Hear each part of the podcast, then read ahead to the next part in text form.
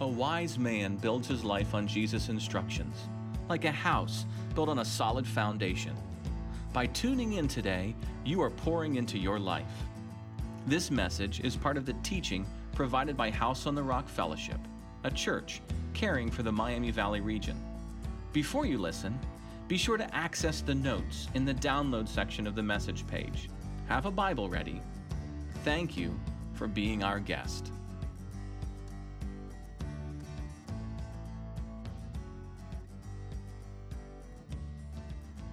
Good morning. Glad that you're here. Uh, my name is Paul. I'm the teaching pastor here. For those of you who are watching online, hello. Thank you for being with us. Uh, last week, someone sent me a bucket of dirt. Well, that's what it looked like when I opened the cardboard box. I opened up the cardboard box. I'm like, oh, great. Merry Christmas. Here's a bucket of dirt. It is 2020 after all. But then I, I, dug a little bit more and I, I, peeked around a little bit more, and there were two bulbs down in the dirt. And I says, Well, this is this is obviously not just a bucket of dirt. And I, I found directions, and behold, I found out that these are amaryllis bulbs. How many of you are aware of what amaryllis is? So, those of you who grow things and know things, beautiful, beautiful, vibrant flowers. That's not what I was mailed. I was not mailed vibrant flowers, I was mailed bucket of dirt. And so I look at the directions and I'm told, okay, these are dormant. They're not, they haven't, they're not activated. You have to, you have to uh, appropriate amount of water and fertilizer and sun. And then sure enough, behold, I don't know if you can see from where you are, this little green thing started poking out the top. We have transitioned from dormant to now growing. I'm like, well, this is awesome. Maybe I'll have Christmas flowers by Christmas. Nah, not gonna happen. Not gonna happen. There's a season of growth. But that's still exciting. That's still fun to see things growing. And eventually these things will grow and they'll grow, and these beautiful, vibrant flowers will be popping out the top. But that's not the season that I'm in right now. Right now, I've moved from dormant into growing. I think Amazon Prime has really kind of shot us in the foot as a culture because we've forgotten how to wait. We don't know how to wait anymore. I want my Christmas flowers now because I can call up Amazon Prime and I can click on fly tape, and by this afternoon, there will be fly tape at the door. I can call up Amazon Prime and I can say, I want whatever it is, and boom, it's there the next day. We've forgotten how to wait. Do you remember when, if you wanted to make a long distance phone call, you had to wait till like the evening, like till after nine o'clock? Do you remember there was a time uh, where there was dial up internet? Do you guys, some of you remember dial up? There was a time when there wasn't even internet. Now we can like zap up and down to satellites and get information about anything. But there was a time where you had to wait for the internet to connect and it would make those funny sounds. Remember the modem sounds? The and you're kind of like watching this thing growing and growing and you're praying that it's actually going to connect at some point. Oh, we, we used to have to wait for things. We've completely lost the capacity to wait. We need to take our cue from our, our farmer friends, from our gardeners.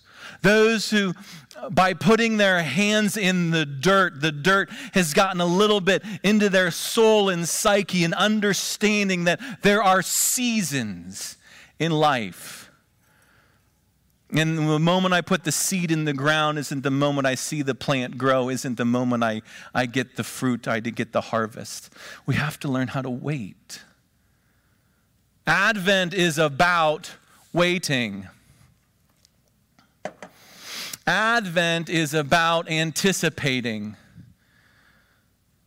that there are things to wait for and to learn how to anticipate. Jackson and I went for a walk. Jackson's my youngest son. We went for a, a walk yesterday. It's the first time I'd actually been out moving um, since COVID. COVID kind of saps the energy out of you.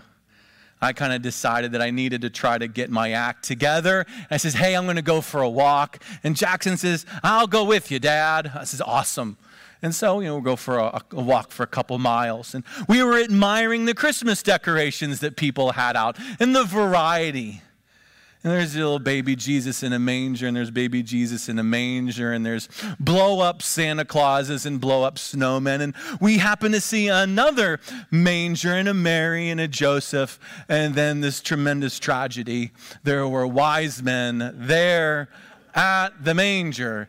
Those of you who know me know that this is heresy and you should correct anybody who makes this makes this and so i said to jackson as we walked by this house jackson should we help them be more biblical and move the wise men for them he kind of looked at me like, well, it sounds right, but it sounds wrong at the same time. But Jackson has this wonderful analytical mind. And so Jackson says to me, well, how far should we move them if we're going to be accurate? Do we move them 50 feet? Do we need to move them to our house? Dad, should we move them to grandma and grandpa's in Pennsylvania? I'm like, oh yes, definitely. Let's let's do that. And then send a note to the neighbors. It's okay. You're biblical now. How far? I says, Jack, I, if we're going to be biblical, then we'd have to move them pretty far. Jack, it took them maybe eight, nine months, up to a year for the wise men to make the journey from Persia through the desert and the Fertile Crescent down into Jerusalem. And Jackson's like, A year? I'm like, Yeah, it took him a, up to a year. And Jackson looks at me and says, Dad, would you do that if God asked you to do that? I says, Well, walks over. Let's go home. Dad, would you would you walk for a whole year for a, through a desert if God asked you to do that? What if you didn't know Jesus? Dad, would you still make that trip? If you didn't know about the baby. I says, Jack, I, if I didn't know Jesus, I don't know if I'd make that trip. I, to be perfectly honest, knowing Jesus, would you make that trip? You want me to journey for a year in anticipation of what I might see? Advent is about learning to wait and to anticipate, to be in the season and to be present. We first learned when we began our Advent series a month ago, we lit the candle of hope, that hope is a story in three scenes. It is the recognition of God's faithfulness in the past, my present obedience, and looking to God's goodness in the future. You need all three of those scenes if you're going to live in biblical hope. If you're going to be focused in what God has done. Be obedient in the present, looking to God's goodness. This is biblical hope. And then we learned as we lit another candle that the natural overflow of living in God's story of hope is joy. Hope naturally leads to joy. Think about the wise men and Joseph and, and Mary and the shepherds who all come to the story in different situations and different experiences, but will all manifest joy. It's because they have come to the realization that they are a part of God's story. And that produces hope,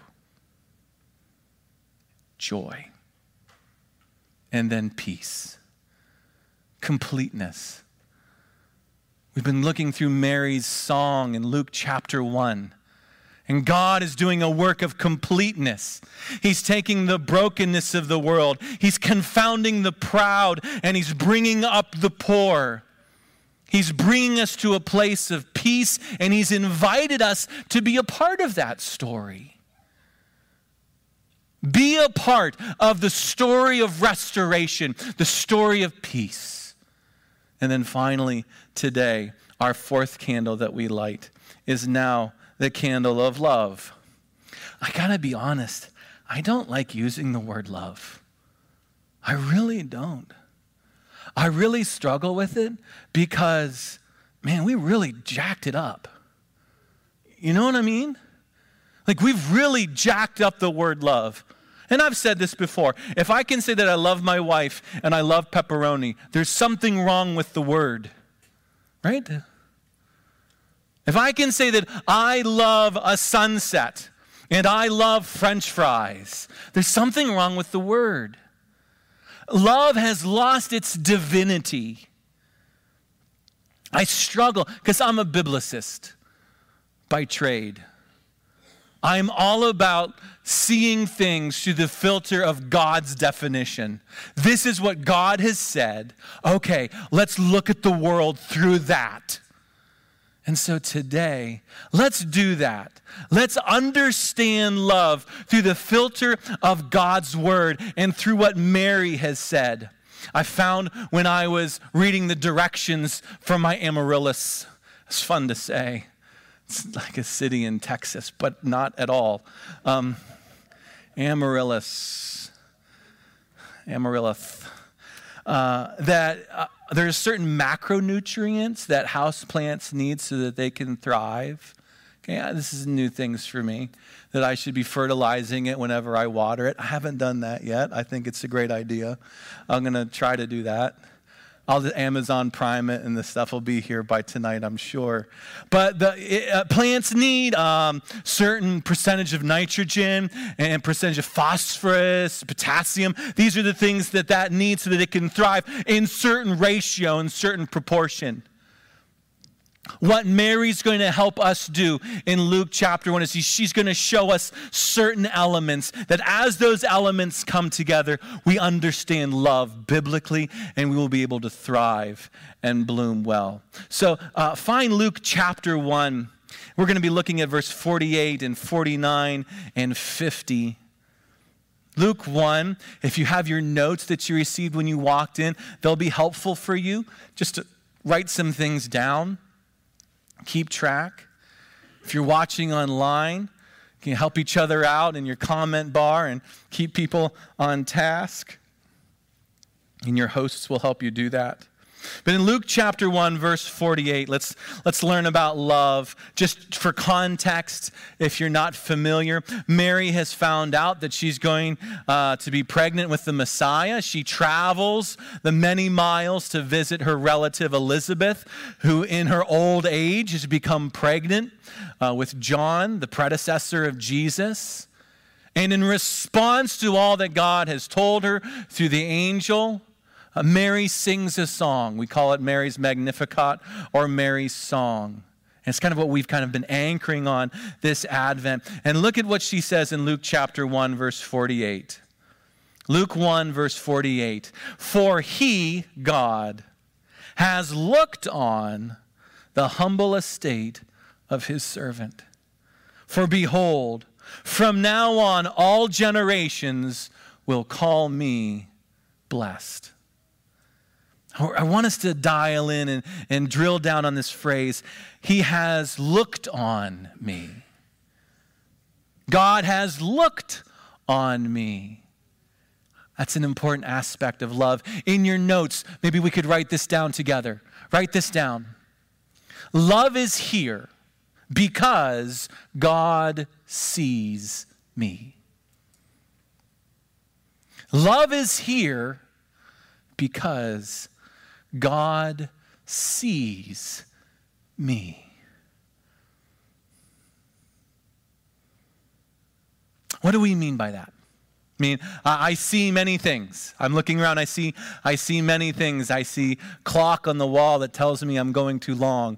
I see uh, speakers over here. I see you. Some of you I've seen recently. Some of you I haven't seen in a long time, and you look great. It's so good to see you. What does it mean to see? Some of you, you know, maybe quarantine, you could go a little bit longer. Um, I love you so much. Some of you are there, but I can't see you because you're online. What does it mean to say that God sees me? Uh, there's a couple parts of that. First, it means an intense focus. Okay? to gaze upon something intently, to, to show a special favor, or to pay close attention to something. Let me give you some examples from Scripture, and I'll just read some verses and I'll, I'll, open them up a little bit. An example in Luke chapter 9, Jesus has been up on the mountain, Mountain of Transfiguration, hanging out with his inner circle. A bunch of mob is kind of gathered down below. Jesus makes his way from the top of the hill down to the lower part of the hill, and everyone's in a bit of a fuss. Uh, a man has brought his very sick son to be healed by Jesus, and the disciples can't do anything about it. That would be frustrating. Listen to what the Father says to Jesus. This is Luke 9, verse 38. Behold, a man from the crowd cried out, Teacher, I beg you, look at my son, for he is my only child. Jesus, would you pay attention to my child? Would you notice? Would you fix your attention upon my sick son? How many of you have prayed something like that before? God, would you look upon my mess? God, would you look upon this sickness? God, would you look upon this loss? God, would you look on my pain? Jesus, please see me. God, I know you got a lot going on, but God, would you please see me? Another example in 1 Samuel chapter 1. This is the story of Hannah. This is a story that really helped anchor Mary in her journey. It's one that she seems to quote in this song a lot and seems to reference back to Hannah was a woman who wanted to be a mom, prayed and prayed and prayed that God would give her a child. Listen to the words that, that Hannah says in 1 Samuel O Lord of hosts, if you will indeed look on the affliction of your servant and remember me. God, I'm asking for a child. God, I'm asking for, for an infant. God, I'm asking that you would undo what sickness and disease have done to me. God, would you see me, please? Would you see me? Pay attention to me. Notice me. I understand that some of you were watching football yesterday. How many of you? I, I, I watched some of your Facebook feeds. You guys were very intently watching football. You were focused on watching the game. I'm not faulting you. It's okay. I'm just saying that if you and I were in the room at the same time, your watching and my watching would not have been the same. You would have been watching the game. I would have been looking for potato chips. That, that's, my, that's my version of looking during Facebook, during, during football. Like, you got anything to eat? Like, like, what you got? And you would be screaming and cheering and shouting and dancing and weeping and crying. You are focused upon. I know you were. I know you were. It's okay. I, I, I'm here for the long haul. I'll get you through this. our focus would have been different. Mary is asking, recognizing, noticing, and seeing God has looked upon me. He's seen me. In the middle of my poverty, in the middle of my story, God sees me. But not just focus, there's an, another aspect to God seeing. I think it also means unfiltered. God sees Mary unfiltered. That yes, Mary is poor in her station, Mary is poor in her situation. Her gender would have been overlooked back then. Her age, she would have been overlooked back then. She would have been filtered out of God's story from many people's perspective. But God sees her unfiltered. Let me explain what I mean. In theater and photography, you can use filters to affect what is seen. Many of you have uh, photography phone apps where you can take a picture and you can kind of duddy it up, right? You can apply this color filter and that color filter, and you can apply this layer and that layer to change the way something looks. God sees me as I am, unfiltered, in my precious humanity as His creation, as His child that who I am is as much a part of God's love as God Himself. God sees Mary despite her poverty. I think this is key. We have this tremendous habit of looking at people through filters. We learn something about someone and then we apply that filter. Oh, you're of that political party. Filter. And this now shapes the way that I will see you. I view you through that lens. Oh, you have that job.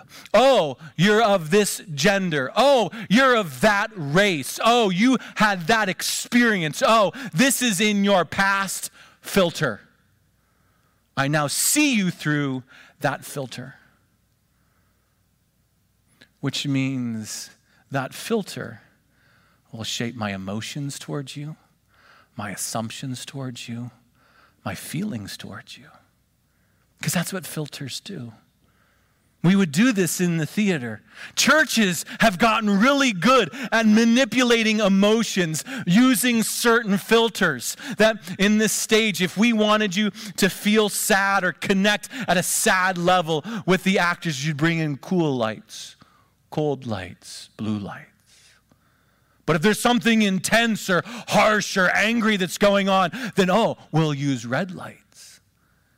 And we'll shift your emotions and your feelings based on the filters that we apply. What you have to understand is that filters make loving a person impossible. If you apply filters, loving that person as created by God makes it impossible. God loves us unfiltered. God loves Mary unfiltered. God sees me and all that comes with me. Let me give you an example uh, Pride and Prejudice. Okay? How many of you ladies are nodding your head? Guys have no idea what's going on right now. Okay, how many of you have read the book, Pride and Prejudice? Read the book. Some of you, well done, well done. How many of you watched the movie? Okay, okay, it's good. It's all right. It's all good. You still kind of get the story. Okay, it's great, great, great, great, great story. Old English. Uh, guy, girl, we want them to fall in love. It's Mr. Darcy and it's Elizabeth, and we want them to fall in love. The problem is they they really suck at relationships. Both of them are really, really bad at it. Like he's got issues and she's got issues and we know that they're supposed to be together. But man, we they just can't seem to get their acts together. Until finally ultimately Mr. Darcy, very wealthy, well-to-do man, he comes to Elizabeth to express his love and devotion. And you're like, yes, let's move this story along. Listen, guys, you want to pay attention right now. You want to learn how to talk like this. Guys, you want to write Christmas cards like this. You want to speak like Mr. Darcy. Listen to what he says to Elizabeth as he shares his love to her. Comes into the scene, he comes into the room. He's pacing back and forth. He's like a schoolboy not knowing what to do with himself. He's a little bit nervous. He's a little bit caught up. Finally, he, he, he blurts out, In vain I have struggled, and it will not do. My feelings will not be repressed. You must allow me to tell you how ardently I admire and love you. I mean, guys, that's good. Like, I want you to do that with your spouse. I want you to do that with your wife this afternoon. I want you to walk into the room. My feelings will not be repressed. You must let me tell you how ardently I admire and I love you. Guys, I dare you. Wives, I want you to tell me on Facebook. Just don't laugh when he does it. Let, I mean, Darcy's good. Darcy's smooth. Darcy, Darcy's landing this plane. But there's a problem. He doesn't know when to stop talking. He says all this beautiful stuff. But, but what the author goes on to say is, but there were feelings besides those of the heart to be tailed. He was not more elegant on the subject of tenderness than of pride. His sense of her inferiority, of being a degradation, of the family obstacles which always seemed to oppose his inclinations.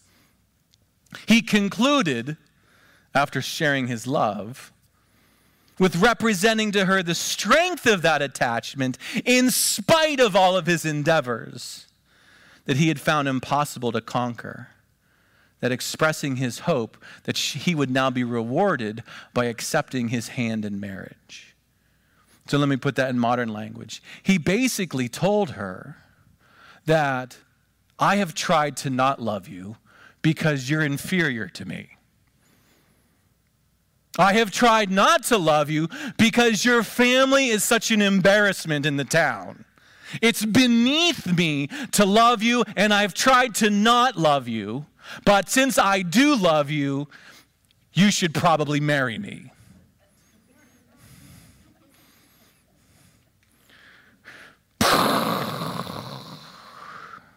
What do you think she does? What do you think Elizabeth does? Well, ladies, exactly what you would do. Exactly. Bye bye. Uh, bye bye. Bye bye.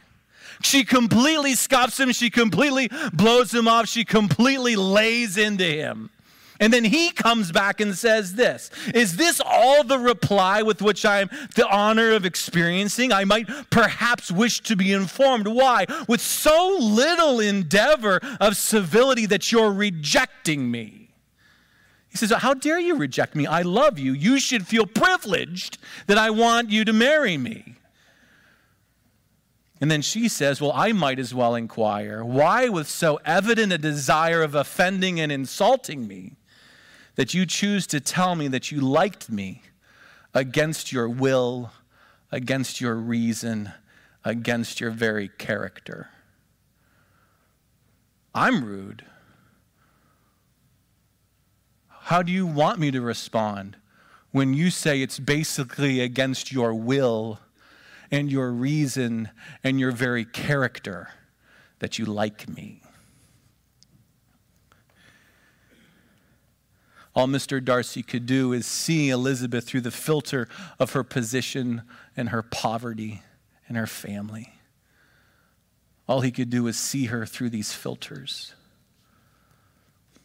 I tell that story because some of us have been reared on a similar theology when it comes to God. We have been taught that God sees us through certain filters.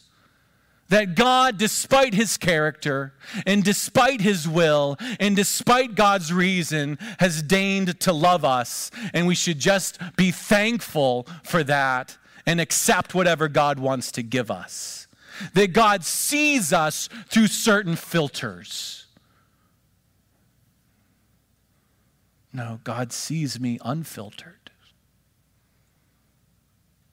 God sees me in my wholeness as his creation, as his child. Yes, there's baggage. Oh, I got baggage. You have got baggage. Yes, there is brokenness and there is sinfulness and there are things that come along with me, but God sees me in my wholeness. God sees me in my completeness. We see God seeing us as we see ourselves. Let me say that again. We see God seeing us as we see ourselves, which basically means through time. I believe that God sees me based on where I'm at right now and the mess that I am right now. And I apply these filters right now. But let me see if I can't bridge the gap a little bit. So we need to use our imagination. You ready? Okay, here we go. Let's imagine a fish tank. Fish tank. It's about this big, about this high. What kind of fish tank did you see at Walmart? Normal fish tank. Fill it up full of water. Okay? Everyone? Fish tank? Got a fish tank? Teresa fish tank? Colin fish tank? Got it? Good? Online fish tank? See the fish tank filled full of water. I want you to take a, a section of yarn about this long, okay? And let's just suspend it in the middle of the water, in the middle of the fish tank. Okay? okay. See it? Fish tank, water, little string through the middle of the tank. We see reality, we see ourselves as if we are on that yarn, time moving along. I see myself wherever I'm at upon that line, that present moment, and all the hot mess I've created in the past. That's what I see of me. That's what you see of you. Yourself upon that line. Not the whole line, just that moment. God is the water in the tank. He sees all of you. Yesterday, today, tomorrow. The good and the bad and the ugly. God does not see a moment. He sees me in my fallenness, in my brokenness, in my celebration, in my goodness, all of it together wrapped up into one. God does not pick one aspect or one moment or one day of me, He sees me. And there should be tremendous joy and relief and peace, knowing that God sees me, focused on me, unfiltered. Christians struggle with this. This is nothing new. This is old. If you were to go all the way back to the early days of the church, James writes about this in churches. He's like, you guys have this real bad habit of your whole click thing, economy thing, financial thing. You just love to put filters. This is what James says in, in James chapter 2. You pay attention to the one who wears fine clothing and say, You sit here in a good place. And then you say to the poor man, You stand over there, or I tell you what, you can sit at my feet. Church cultures, favoritism, and indifference. This is the opposite of God. A church cannot love others if they see others through filters. Love is here because God sees me. Love is here because God sees you completely. Does God see the mess I've gotten myself in? Absolutely. And He works for me. In fact, let's keep moving in our story with Mary. In Luke chapter 1, verse 49, she says this. In Luke 1 49, For he who is mighty has done great things for me. Holy is his name. He who is mighty has done great things for me. Holy is his name. Well, if first we're going to understand that love means that God sees me, he sees me uh, fully, focused, unfiltered. Love also means love is here in that God acts for me. God acts for me. Write that down in your notes. That might be helpful to remember that. God is acting for me. I think there's two ways to approach 2020, okay? There's two ways to approach 2020. Some of us approach 2020 through faith, okay? Some of us approach 2020 through fear. Whatever 2020 has done to you, some of you look at 2020 through faith, some of you look at 2020 th- through fear. Those who uh, have a tendency of looking at 2020 through fear kind of fall into, I think, one of three types. The first one are those who hunker in the bunker, okay? Those who choose to hunker in the bunker. That we just need to ride this out and we'll see who comes out on the other side. You know, good luck to you. COVID's like an F5 tornado and might wipe out that house. Not going to wipe out our house. We're going to hunker in the bunker. Okay, good luck. Good luck. Go you. Go you. I'm in my bunker. It's fine. Okay. Other people who see 2020 through fear are those who quake in place. Quake in place. That death is knocking on the door. Another one bites the dust. COVID is a grim reaper with a giant scythe just mowing people down. And if I hide in my closet and I keep the door closed and I don't say anything, then, you know, COVID won't get me. But they end up quaking in place. Another type of person chooses to count the losses instead of the wins. Those who see 2020 through fear choose to count losses and not wins, meaning they look at how uh, the other team scored a point. They look at what they have lost. They see how far behind things have gotten. And oh, what are we going to lose today? In each case, those who are succumbing to fear, their reality is often fueled by media, it's fueled by news cycles and social media, misinformation, disinformation, and they act on fear. They're driven by COVID. What is COVID taken? What is COVID doing? What is COVID going to do? It's them versus COVID. When I tell them I had COVID, they look at me like, well, the tornado skipped over your house. Good, that, you know, you lucked out. COVID didn't catch you. It doesn't help that you can't see it and our experience are so vastly different, even those of us amongst us in the room who've had COVID. If you know, kind of the COVID club will do this now. Maybe you've experienced, you bump into someone who had COVID and you got like, oh, what did you have? Oh, I, I didn't have taste and smell. Oh, you know, I had headaches. Oh, I had this. Oh, I had that. You know, he's right. Jesse, afterwards, we'll get, we'll get to we'll talk about, oh, I had this. Oh, I didn't have that. I had that. And there's little COVID clubs that we get together. And eventually you'll be a part of the COVID club if you're not yet. Um, it doesn't help that the experiences are all so vastly different. And it doesn't help that the news cycle loves to foster viewers. But those of us who choose to look at 2020 through faith, and you can tell the difference.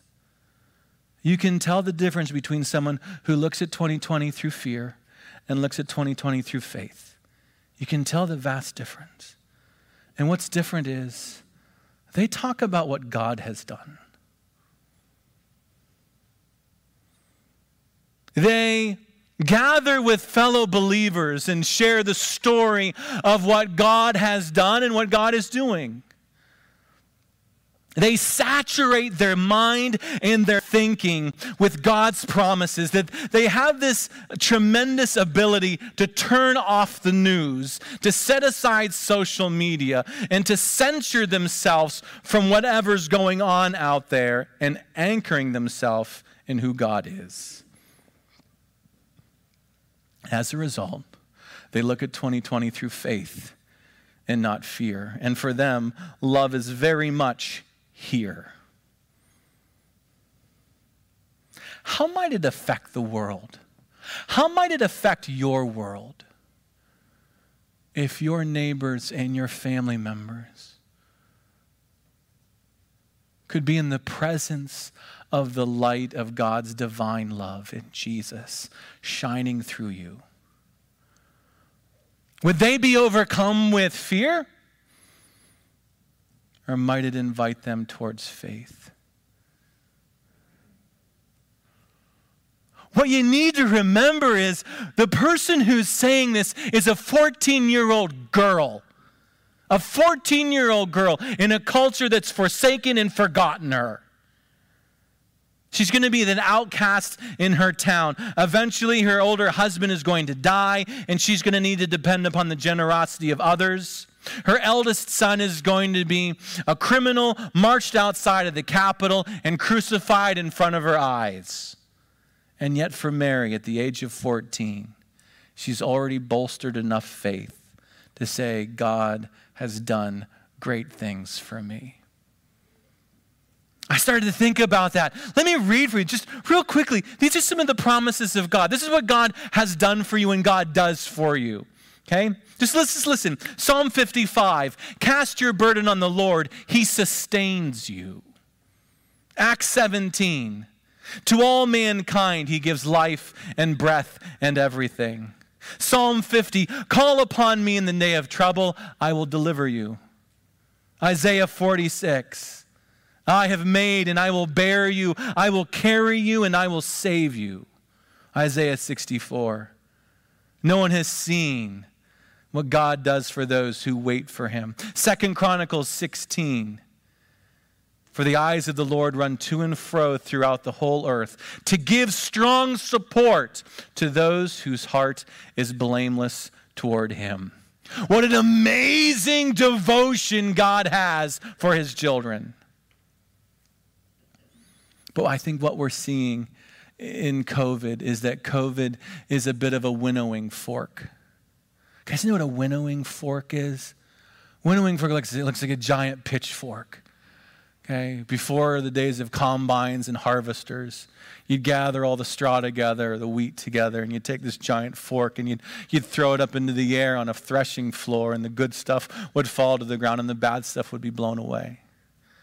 COVID seems to be winnowing, not Christian from non Christian. I think using the term Christian is very dangerous. What it seems to be filtering those who are going to trust God and those who aren't going to trust God. That those who are going to walk in God's love and those who are going to choose to not walk in God's love. Those who are going to hold on to God sees me, God acts for me. But there's one more important dynamic of love in your notes. Maybe you could write this down, it'll help you out. God's love still waits for me.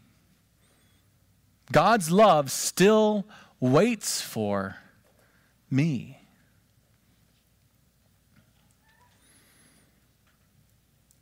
give you a chance to write that down. Let me show you what I mean in verse 50. Luke 1, verse 50. And his mercy is for those who fear him from generation to generation. His mercy is for those who fear him from generation to generation. It's for those who walk, those who are going to experience God's devotion and God's love. Those who will experience it are those who walk in recognition of who God's who God is. Now, listen very carefully, okay? Listen. God's love is conditioned upon our acceptance of that love. God doesn't not love. It's who God is. But we still have to walk in that love. Okay? okay, a room has light in it, but to experience that light, you have to walk into the room. Some of you are going to have Christmas dinners this week. And Christmas brunches and Christmas celebrations, and, and someone is going to create great feasts. Someone will. Maybe it's you. I don't know. You still have to sit at the table and pull yourself up and still take it in, right? It doesn't matter that the feast is there, you still have to participate in receiving it. An embrace can be offered, but it still has to be received.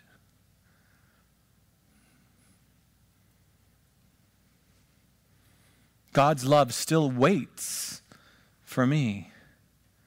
Let me take you back through those some of the verses that I'd read before, and listen to that, that, that conditional moment where it's God's sustaining and giving and loving is present, but it still has to be received. The eyes of the Lord run to and fro throughout the whole earth to give strong support to those whose heart is blameless towards him. From of old, no one has heard or perceived by ear, no eye has seen a God beside you who acts for those who wait for him. Call upon me in the day of trouble, and I will deliver you. Cast your burden on the Lord, he will sustain you. And we've come full circle. That means we've now come full circle. Love brings us back to hope because of God's faithfulness and God's goodness, I must walk in a humble obedience. Listen to me very carefully. God's love is not something to make light of, but a light to walk in. God's love is not something to make light of. It's a love that you walk in. I, my dad was a school teacher, public school teacher. A lot of you guys know this. I had a propensity for taking advantage of that, meaning I kind of acted like a jerk through most of high school because my dad was a teacher. And I thought that I could get away with certain things because my dad's a teacher. And I could go certain places and do certain things and have access to certain things and break certain rules because my dad's a teacher, after all. I got it backwards. Because my dad was a teacher, there was an expectation in how I should respond and how I should act and how I should live. I do not make light of God's love. I walk in the light of God's love. Meaning, I deal with sin and I seek forgiveness. I look for ways to manifest God's love and seek to act and see other individuals. All of our experiences are different, okay? What you've gone through this year is, is completely unique to you. And God's providence has brought you through it. And for some of you, it's been bad. This is not what you wanted when you signed up for 2020 at all. And our experiences have been different.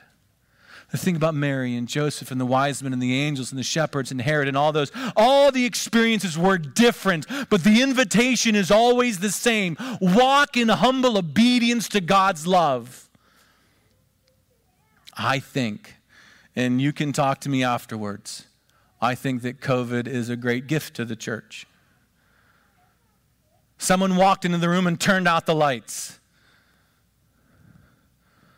Not a problem if you know how to be a candle, right? It's not a problem if you know how to be a candle and to light it up. Turn out the lights. You make it as dark as you want. I'm going to shine bright. But we must choose to manifest that light and to not live in fear, but to walk in faith. Let me give you an example as we tie all this together. Maybe you recognize the name Charles Spurgeon. Charles Spurgeon was a preacher, a pastor in 19th century England in London. Great pastor called the Prince of Preachers, actually. And he was coming up as a young pastor in 1854 in London, one year into the cholera outbreak. Cholera was killing hundreds of people throughout London. A pandemic, if you will. We would say COVID, he was saying cholera. And he wrote about his experience and he wrote about how Christians were responding in the middle of this particular pandemic. This is what he wrote. If there ever be a time when the mind is sensitive, it's when death is abroad. I recollect when first I came to London how anxiously people listened to the gospel, for the cholera was raging terribly. There was little scoffing then, pushing away when many were afraid to enter their houses lest they should catch the deadly disease, we who had no fear about such things found ourselves most gladly listened to when we spoke of Christ and of things divine. What was, what was Spurgeon saying? He says, Oh, when death is about, people listen very intently to the good news of Jesus when death is abounding. Even though people might have been afraid to go in their own houses, those of us who have learned to walk not in fear but in faith found a very warm reception when we talk about the things of Christ and the divine. God sees us and God acts for us. But we must learn to walk in that. He would go on and he shared a little bit in his journal about his frustration and his suffering in the midst of the cholera outbreak. He said this At first, I gave myself up with youthful ardor to the visitation of the sick, and it was sent from all corners of the district by persons of all ranks and religions. But soon I became weary in body, sick at heart. My friends seemed to be falling one by one, and I felt or fancied that I was sickening like those around me. A little more work and weeping would have laid me low among the rest, and I felt that my burden was heavier than I could bear, and I was ready to sink under it. I was returning mournfully home from a funeral when, as God would have it, my curiosity led me to read a paper that was wafered up in a shoemaker's window. It did not look like a trade announcement, nor was it, for it bore in good, bold handwriting these words Because you have made the Lord, which is my refuge, even the Most High, your habitation there shall no evil befall you, neither shall any plague come near your door. Spurgeon says, The effect upon my heart was immediate. Faith appropriated the passage from Psalm 91. I felt secure and refreshed, girt with immortality, and I went on with my visitation of the dying in a calm, peaceful spirit. I felt no fear of evil. I suffered no harm the providence which moved the tradesman to place those verses in his window, I gratefully acknowledge. And in the remembrance of its marvelous power, I adore the Lord my God. Love is here. It's 2020, I get that. Love is here. But I will choose to walk in the fact that God sees me. Unfiltered focused upon me. I will choose to walk in the reality that God acts for me. He sustains me. He delivers me. But God's love does wait for me. I will walk in obedience to that. I will be faithful to Him. Jesus said there are two ways to build your life. A wise man builds his life on God's instructions, like a house on a strong foundation. For more teaching from this ministry, go to whoishouseontherock.com.